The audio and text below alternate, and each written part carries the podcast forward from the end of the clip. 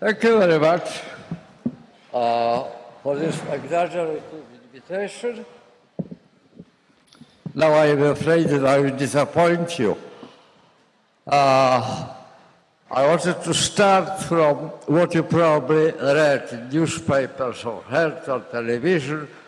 Uh, Papa Francesco, a few weeks ago, uh, in one of his very many public statements, he is uh, one pope which thinks that talking to the ordinary people like us is his mission, uh, his vocation. He said a few weeks ago that we are in a state of war, a permanent war. It may take different forms, different manifestations, from the manifestations which it took before, but it is all the same a war. A few weeks ago, four hundred years earlier, there was a philosopher, Thomas Hobbes, Thomas Hobbes, who said, pronounced the phrase which is still very much on our lips. He said, what is going on is Bellum Omnium Contra Omnium, war of all against all.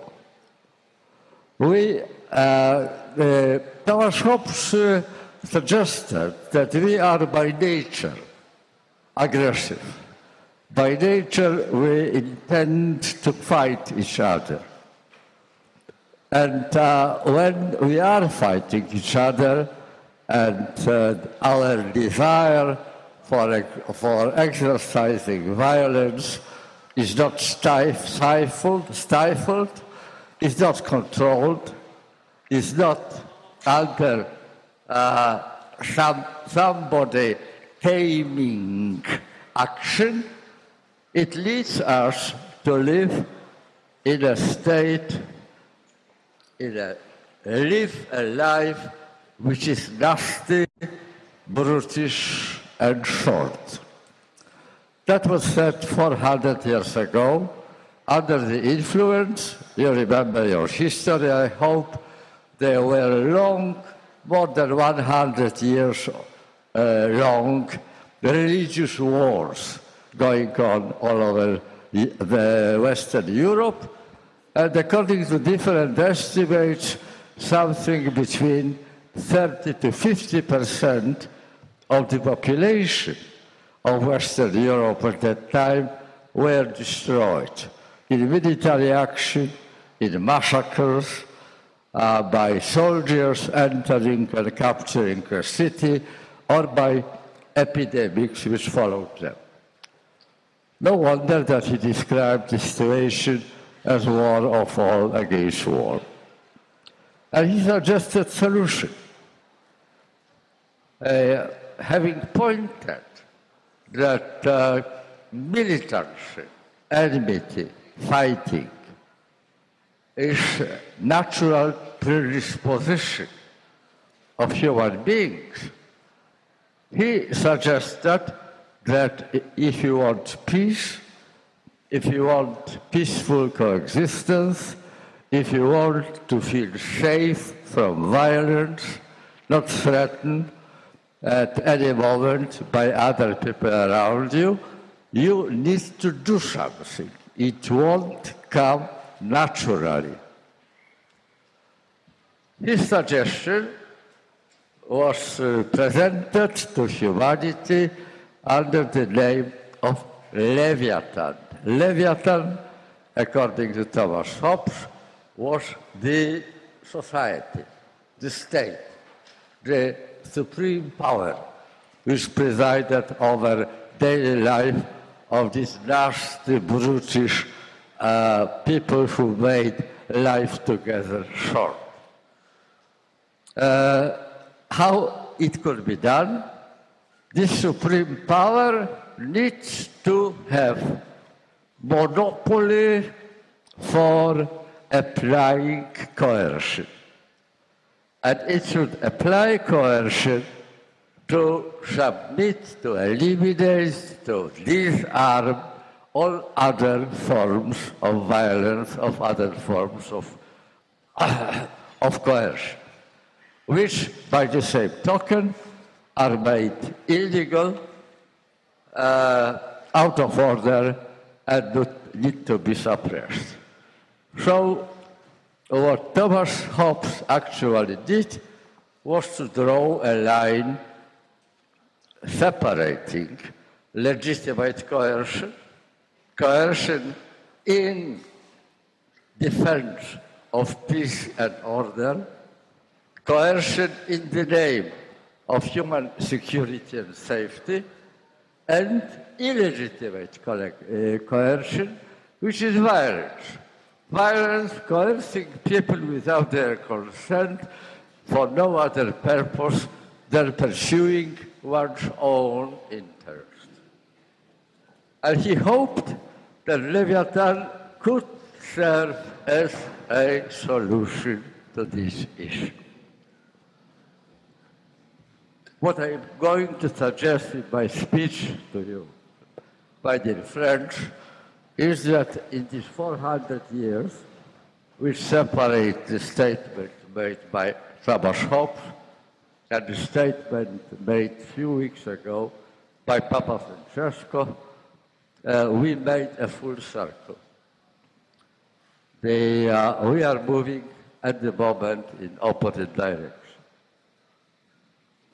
Instead of preventing, preventing people from exercising their instinct, their impulse of aggression and fighting, the uh, alleged medicine against the situation, the Leviathan, is in fact interdeveloped interest, developed interest in people's fear of violence.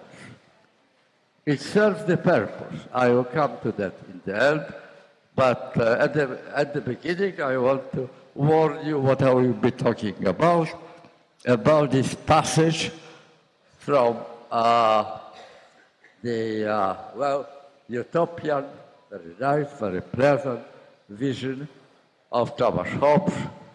Uh, not his diagnosis, his diagnosis was anything but Uh, conforming, uh, comforting, uh, pleasant, but the solution he proposed, it seems it can be done.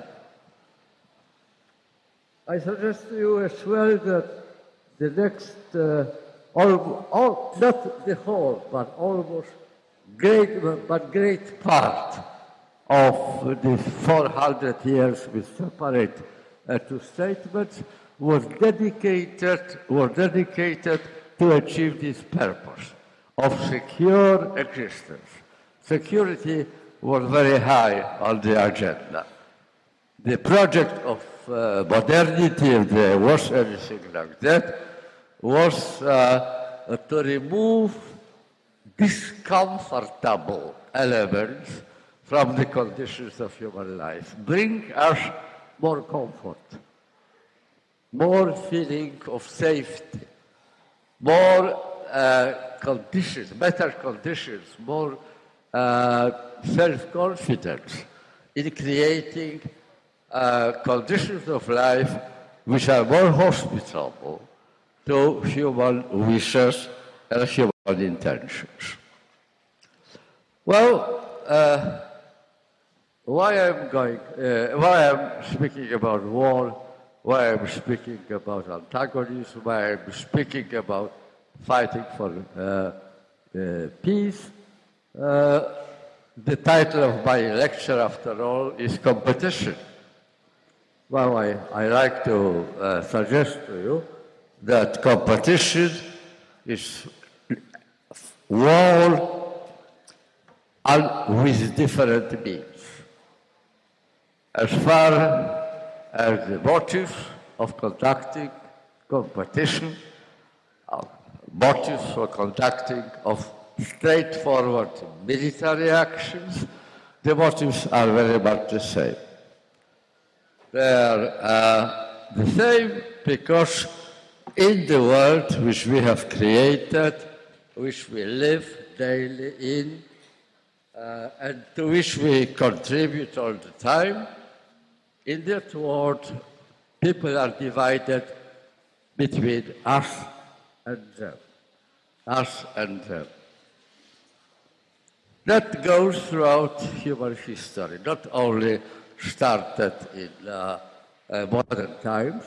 It's a long story, us and them, we and them.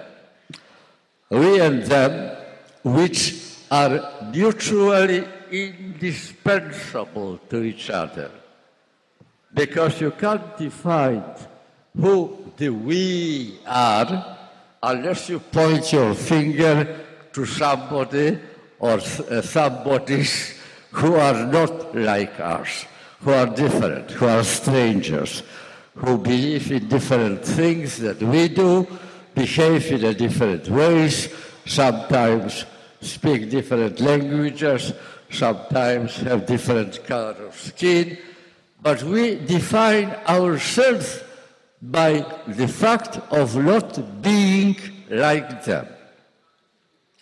That goes throughout history, and uh, uh, takes, I uh, repeat, for the th I don't remember which time already, that uh, it is all done uh, in different forms, but it is going on. We have passed from the war of massive armies mobilized by state nations and invading foreign territories and destroying the local buildings, local culture, local people. We move from there to competition. Also, we are, as in the, uh, in the times of uh, traditional wars, we are still at each other's throat. But we behave in a different way. That's the only, that's the only thing. Uh, well, how the way is different? Uh, Norbert uh, Elias, you probably remember the name of one of the greatest sociologists of the twentieth century. He wrote a very, very influential on our thinking book called The Civilizing Process. Civilizing process, making our life civilized by removing the most atrocious, abhorring, repellent manifestations precisely of our impulse of violence, of being violent to other beings. It was done by two different ways. One way was removing acts of violence from sight.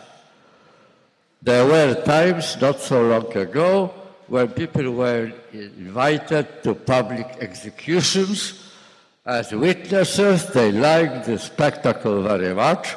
That was all done in their, in their eyes, uh, in front of their eyes. Uh, the uh, uh, uh, animals, animals, we consume animals, we are carnivorous. We sometimes forget about it, don't like very much discuss the matter. Some people object to it, but most of us do it daily. But you don't bring the whole baked or, uh, uh, uh, in other words, in otherwise, uh, other ways prepared, uh, cooked animal on the table, as our ancestors still, you know, one hundred years ago did daily. They, uh, what comes to your plate before eating the very tasty meal uh, does not remind you of the animal. It is just a little piece. You can safely forget what you are eating.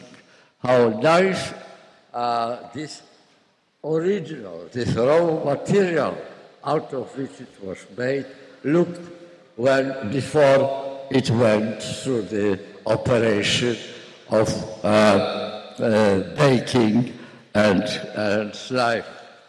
Huh? Uh, and the other way of doing it was the downgrading their jobs, leaving them to uh, inferior people. Inferior people which were, by the same token, uh, degrading their definition. They were half human, or lesser human, or worse human, worse human, like in the uh, Indian caste system. There were four castes which embraces the whole of humanity. And there was the fifth one, Panchama it was called. Panchama, some sort of a monster, uh, apparently human, but not fully human. They could clean dirt you have been making.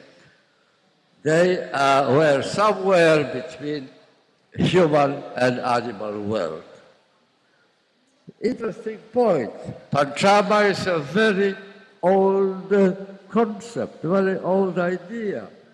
But quite recently, as you know, a new uh, term was introduced uh, into common language which performs the same function, the term underclass. Or normal, ordinary, decent people belong to classes.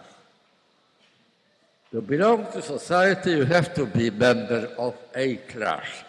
You are member of aristocracy, member of middle classes, you, are, you may be member of lower classes, working classes, but by being member of a class, you are also a member of society. There's no other way. But there is underclass, underclass which does not belong to any class, which is below everybody else, which is inside but in fact outside the uh, social system. Uh, well, that was the short, very brief and very oversimplified history of last four hundred years, but I promise to tell you to concentrate mostly on competition, which is, I suggest, in our market society, in our individual, individualist society, in our privatized society, the updated form of this Bellum Omnium Contra Omnium. I said, uh, it is uh, the form of uh, fight. We are competing for better conditions of life. We are competing for uh, uh, more social respect, higher social position in society, recognition, privileges, all sorts of things. But we are engaged in constant competition. We are actually brought up in being competitors. From very early uh, childhood, our children, our children three years old, four years old, when they start having their own uh, mobile telephones, when they start spending most of their day watching not other human beings, but watching screens on which propaganda is made for their use. Now, these young children are already informed that uh, if they uh, uh, if they want to deserve uh, uh, respect and derive uh, joy out of that, they need necessarily to throw away last year's sneakers and buy or make your parents buy you the latest edition of sneakers. They are told to be ashamed, ashamed of not being, at least at the level of all others, but better still, above the level of all others, being the first, being pioneer, having what gives you entitlement to social respect, showing that you are all right, uh, Tom. And uh, that starts, I repeat, almost from the cradle, almost from the moment of birth. And it goes on throughout life.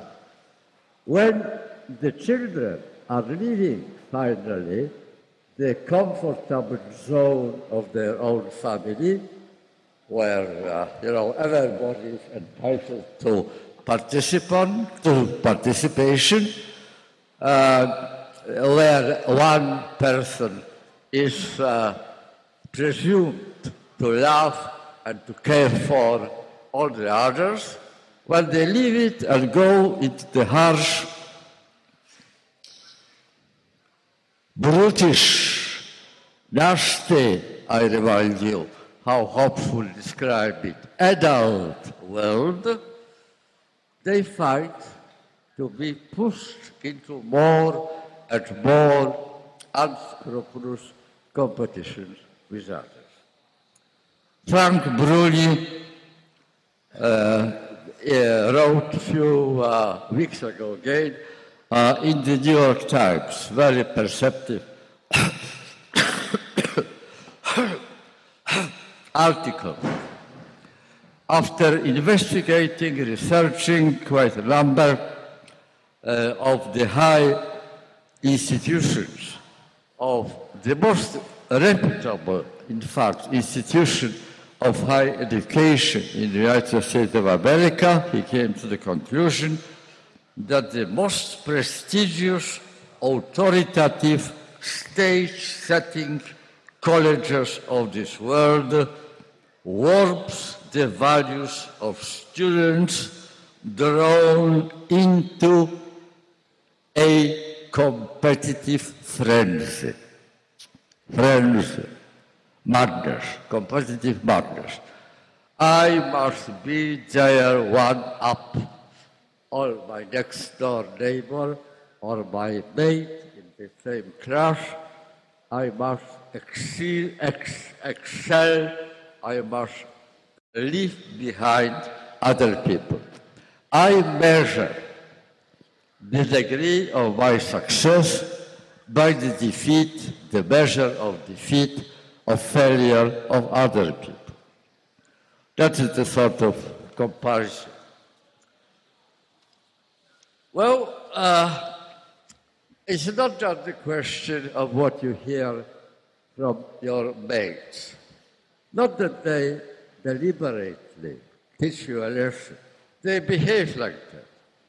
You know very well that uh, if you work in a factory, if you work uh, in an office, you are constantly, you must be, constantly afraid that uh, you are everything but safe.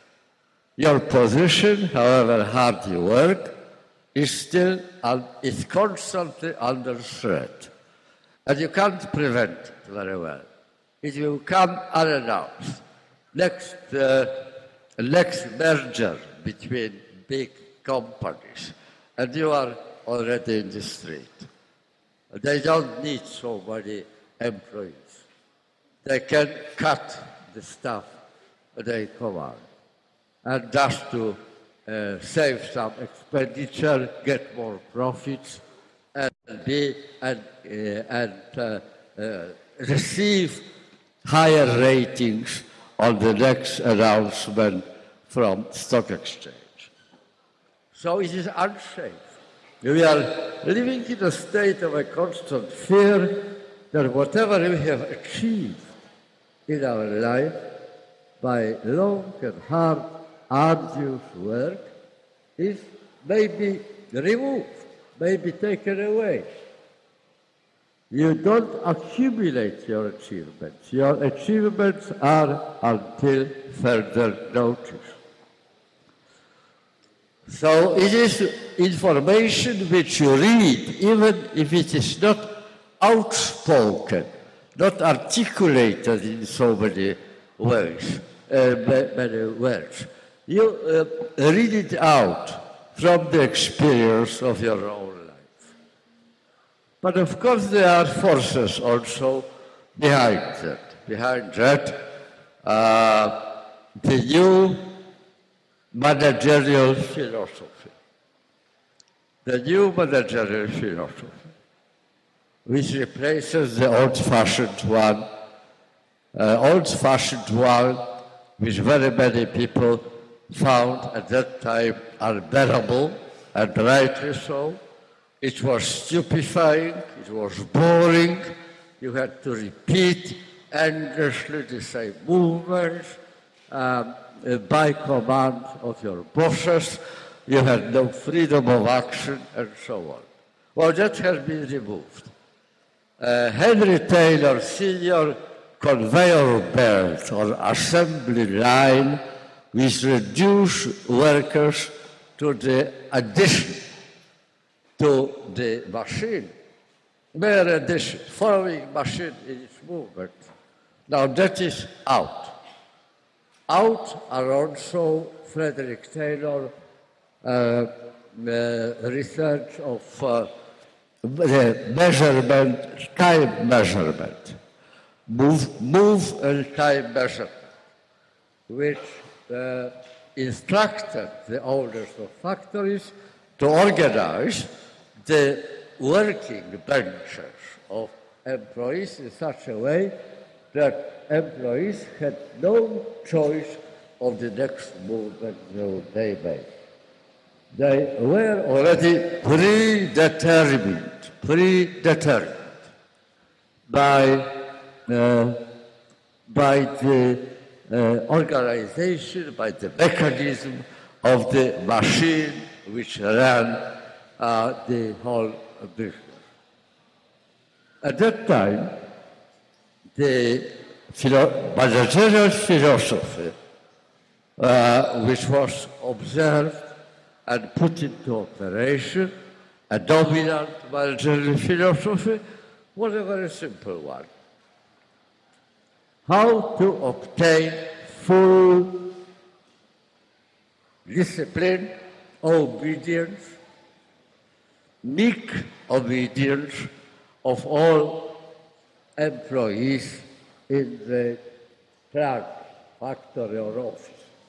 How to make that they follow like really addiction, uh, addition uh, to the machinery, how they follow every decision of management. Managers felt themselves, they defined in their textbooks uh, their own function as obtaining full, unconditional conformity to their commands by the employees. Now, this philosophy has changed.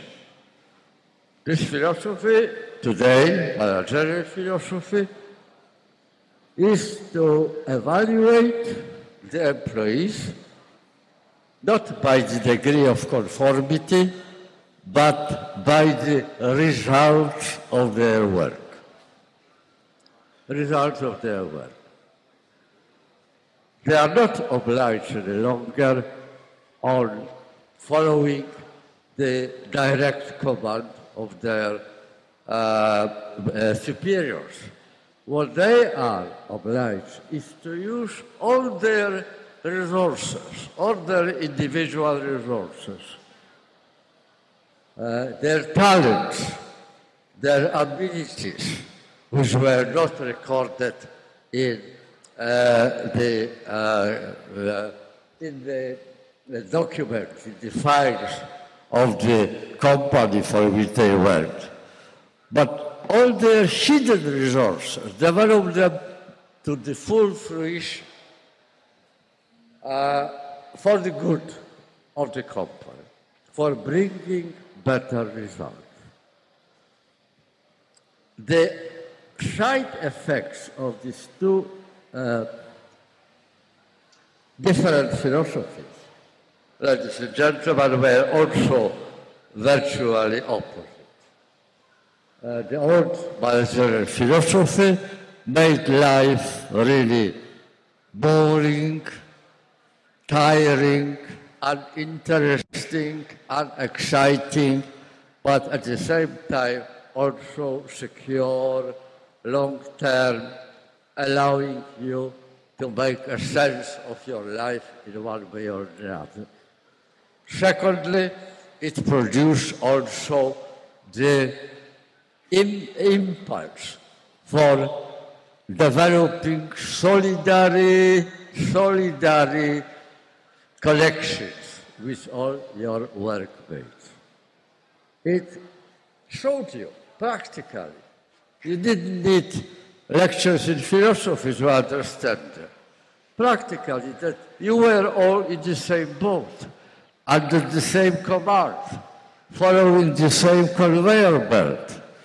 And therefore, you can come together, stand fast together, shoulder to shoulder, and walk uh, uh, foot to, to foot, and develop this solidarity inside equally treated, equally treated uh, factory staff or office staff, which will somehow counterweight the power which your bosses have over you.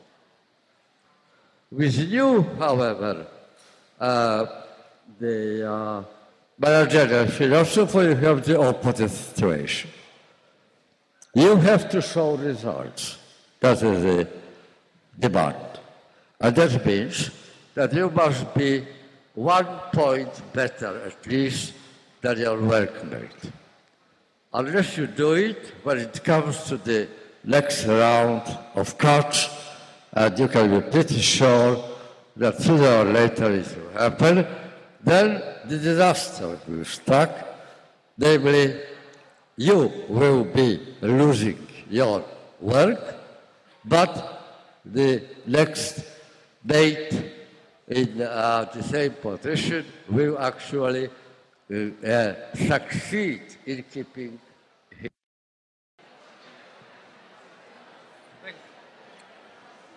Uh, back on. Uh, the first, the orthodox managerial strategy of philosophy inadvertently, unwillingly, that was not the intended motive of it, but nevertheless it promoted the chances of solidarity, human solidarity, human cooperation, human friendship, human peaceful relationship in the name of the common cause. The other uh, strategy or philosophy, the uh, new modern, the new uh, managerial strategy, on the contrary. And this time, I suspect, to a very large extent, deliberately, intentionally, promotes instead mutual suspicion and mutual competition. Mutual suspicion condi uh, condition, mutual uh, competition is very profitable business from the point of view of the big companies which employ people. They, first of all, prevent their fighting back if their condition worsens. Uh, very fewer and fewer people are members today of defense organization of employees. Trade unions, for example, are very short of members. If you go, uh, risk going on strikes, the managers have very good solution to the problem. They don't negotiate with you, they don't uh, they don't uh, try to make your point clear. What they are doing is packing up their laptops, their mobile telephones, and switching their capitals to another place where people are more lenient, more submissive, uh, they are not very, in a very fighting mood, and so on, so on. Uh, on the other hand, it is very useful, uh, by the same token, that every, every individual employee, whether you work for a bank or whether you work for a factory of tire, uh, automobile tires, is encouraged to look with suspicion and not to enter very close, intimate commitment with, with uh, workmates. Not do, don't do it. Solidarity under this condition feels like a treacherous trap for the naive, gullible, foolish, and flippant. Solidarity does not train. And uh, in the fact which I try to underline, emphasize in quite a number of my writings, the fact that the human ties, human bonds, are prominent today for their weakening. We are as if, uh, if you add to that situation, uh, computerization of a good part of our life, we can say that we are all loners who keep constantly in touch. We keep in touch. We keep in touch thanks to Facebook. All of you probably here, or most of you have accounts, I'm quite sure, thanks to tweeting, sending messages, not longer than one hundred forty uh, characters. And uh, so we are satisfied that we are in contact, we are no longer alone. Uh, at any part, at any moment, in twenty-four hours long day, you can send a message, and if you are lucky enough, you can also leave, uh, receive a, me a message. Somewhere in the world, big world, there is somebody able and willing, perhaps even, uh, to receive a word of contact from you and reply in the same manner. Well, uh, there is a, uh, a concept now under discussion in social sciences about privatization of hope. Private hope is another, is another victim of this elemental development of world in which human bonds are weak, in which chances of solidarity are close to nil, in which the ordinary, almost automatic reaction to the changing circumstances and new threats is to develop vigilance, suspiciousness, not to trust, withdraw trust that the help will come from something bigger than individuals fighting with each other. Uh, well, uh, in the Boston Review, uh, three months ago, there was an article uh, by Ronald Anderson, uh, Anderson, sorry, who points out that hope is being privatized throughout the world, but especially in the United States and the United Kingdom. You are lucky he didn't call Italy by name. A seismic shift is underway, displacing aspirations and responsibilities from the larger society to our own individual universes. The detaching of personal expectations from the wider world transforms both of them. At one time, workers understood that they could improve their conditions by collectively asserting themselves as a category, as a class. Now, workers understand that their best option is to protect themselves by themselves. But there is the last result.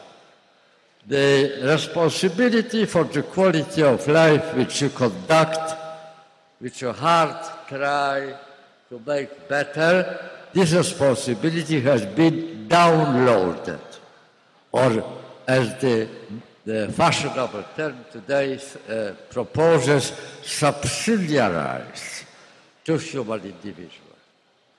So the rational response of people who have reason is that, you know, avoid long-term commitments, don't submit your private interests to interests of others, because it will all turn against you when it comes to really a big crisis in your life and life of people around you.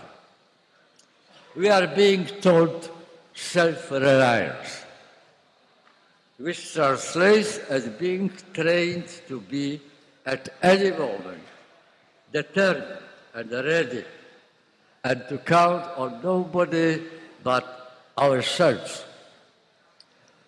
The, uh, uh, another uh, writer of New York Times points out, if anything unites America in this fractious moment, it is a widespread sentiment that power, power is somewhere other than where you are, beyond your reach. You can't influence much in your life. You are exposed to the blows of fate and can, I repeat for the third time, count only on your own private abilities. Chiediamo per favore di ridurre un poco il brusio, soprattutto sul fondo della sala, perché l'ambiente è grande, rimbomba molto facilmente, e ci sono ovviamente delle difficoltà ulteriori a seguire una lezione anche in una lingua straniera, quindi vi pregherei di fare un poco più di silenzio. Grazie. Well, uh, history shouting. The restructuring of the way in which the order in society is assured and people are made, encouraged, tempted, forced to obey the shape of the order which has been decided up there by powers that be. History helps.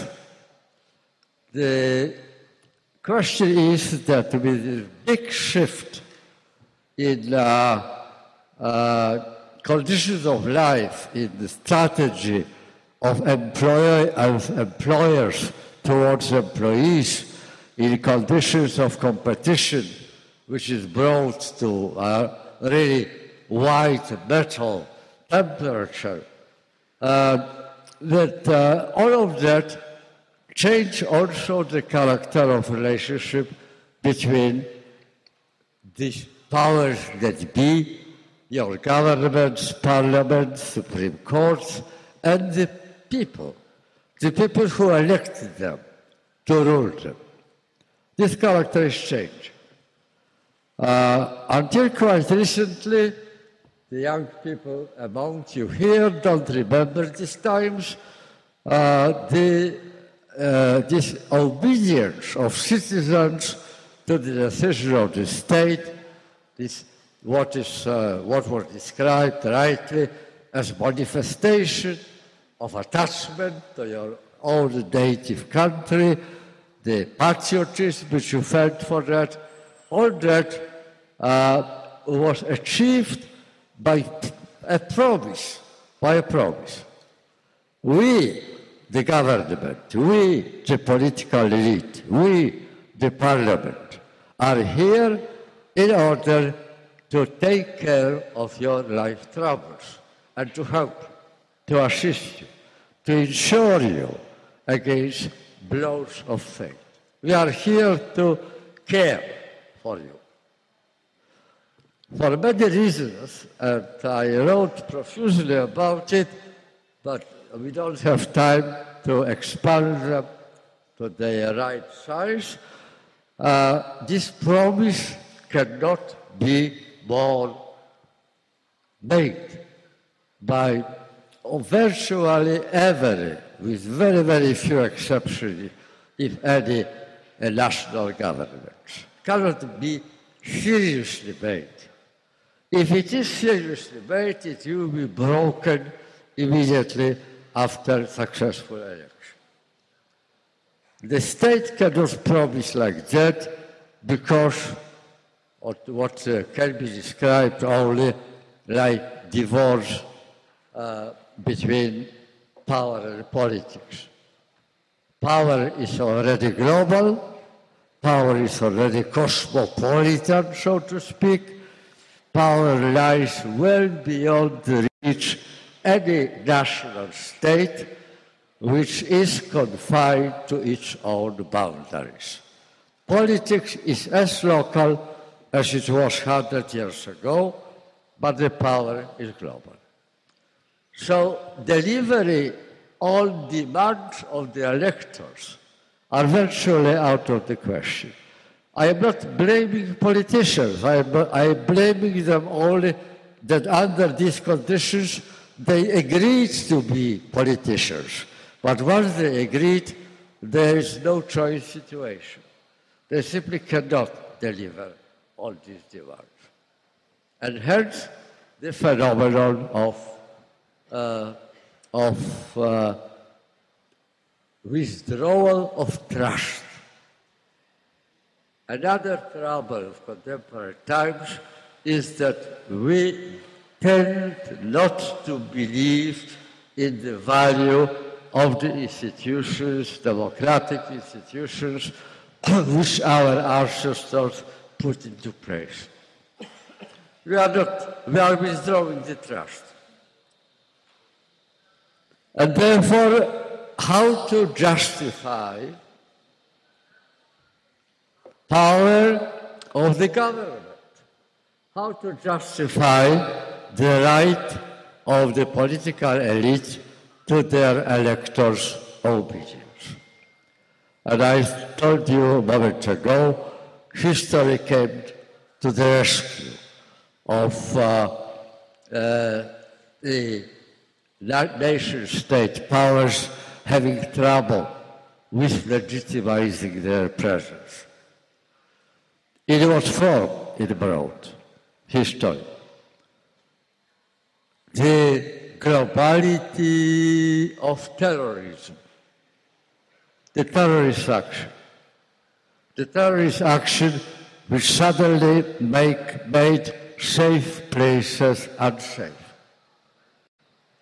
Terrorism has one very important feature: it strikes unannounced and in an unpredictable way, which means that your fear, your precaution must be constant, uninterrupted.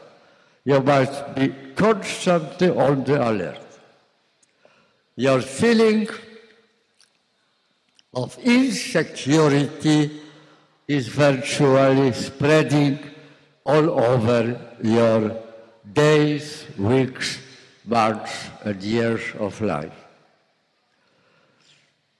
For the second time, history came to rescue, uh, initiating, you still remember last year, the massive influx of migrants, which could be interpreted to the already frightened population as a threat akin, very close to the threat of terrorism. Uh, you probably read your newspapers, you know how often incomers were accused of being hidden potential terrorists. Their danger was put on the same level as the, as the, uh, uh, as the threat by the single suicidal terrorist. That was historic gift to governments in trouble.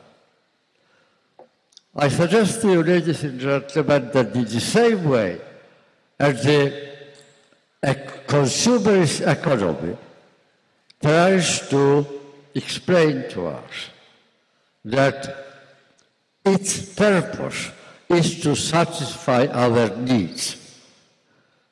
But in fact, what they are, the others of the consumerist economy really interested in is something else, is keeping us constantly, perpetually unsatisfied. Because satisfied consumer is the end of consumerist industry. Just imagine that you wouldn't throw away your recently uh, uh, bought smart telephone simply because a better one, the new serial number had been introduced. In the same way as uh, Uh, as uh, uh, uh, consumerist industry lies to us. In the same way, political elite, unfortunately, very often resorts to, a, to the akin lie, telling that they are there to mitigate, to subdue, to do away with our fear. But I suggest to you, ladies and gentlemen, that actually keeping fear in flame, not allow it to be replaced by tranquility and uh, feeling of safety, is what political elite is interested in. Showing you on television, on hundreds of thousands of millions of television screen, the uh, army units intervening in the riots inside the town, um, the five o'clock in the morning uh, uh, entry of houses of allegedly inhabited by suspects by the armed police, Uh, and of course, showing endlessly, endlessly again and again the victims of the last terrorist attack. They are all playing into the hands of this new legislation of government. So this competition based on the feeling of suspicion to others, and, and feeling of competitiveness, of the contradictoriness of our interests, this arises from the level of neighborhood relationship or uh, workplace relationship to the level of state politics. Well, to, to finish, I would uh, like to uh, anticipate probably the first question that you will be asking me. I uh, warn you in advance that I don't have fully satisfactory answer to this question, but nevertheless, a few ideas about it. The question is, so what are we going to do it?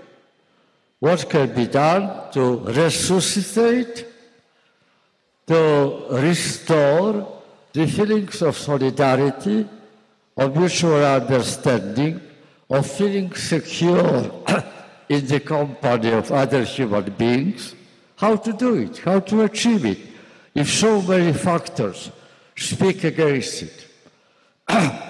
Well, I will finish where I started, with the words of Papa Francesco. I am returning to him because, in my view, uh, he is uh, the, uh, uh, next to no one, the, perhaps the only one pub public figure with high authority to which, uh, which dares to say the truth about our present condition and deserves to be listened very carefully and thought about his, what uh, statement he made. He suggests a solution. He suggests a solution, but, ladies and gentlemen, they are not short-cut solutions. I know that we are, our ideal in the world, in the liquid world we live, is instant coffee. You just, you know, put a little bit of powder into the glass and uh, uh, uh, warm the water and immediately satisfy your desire for coffee. This is not how history works.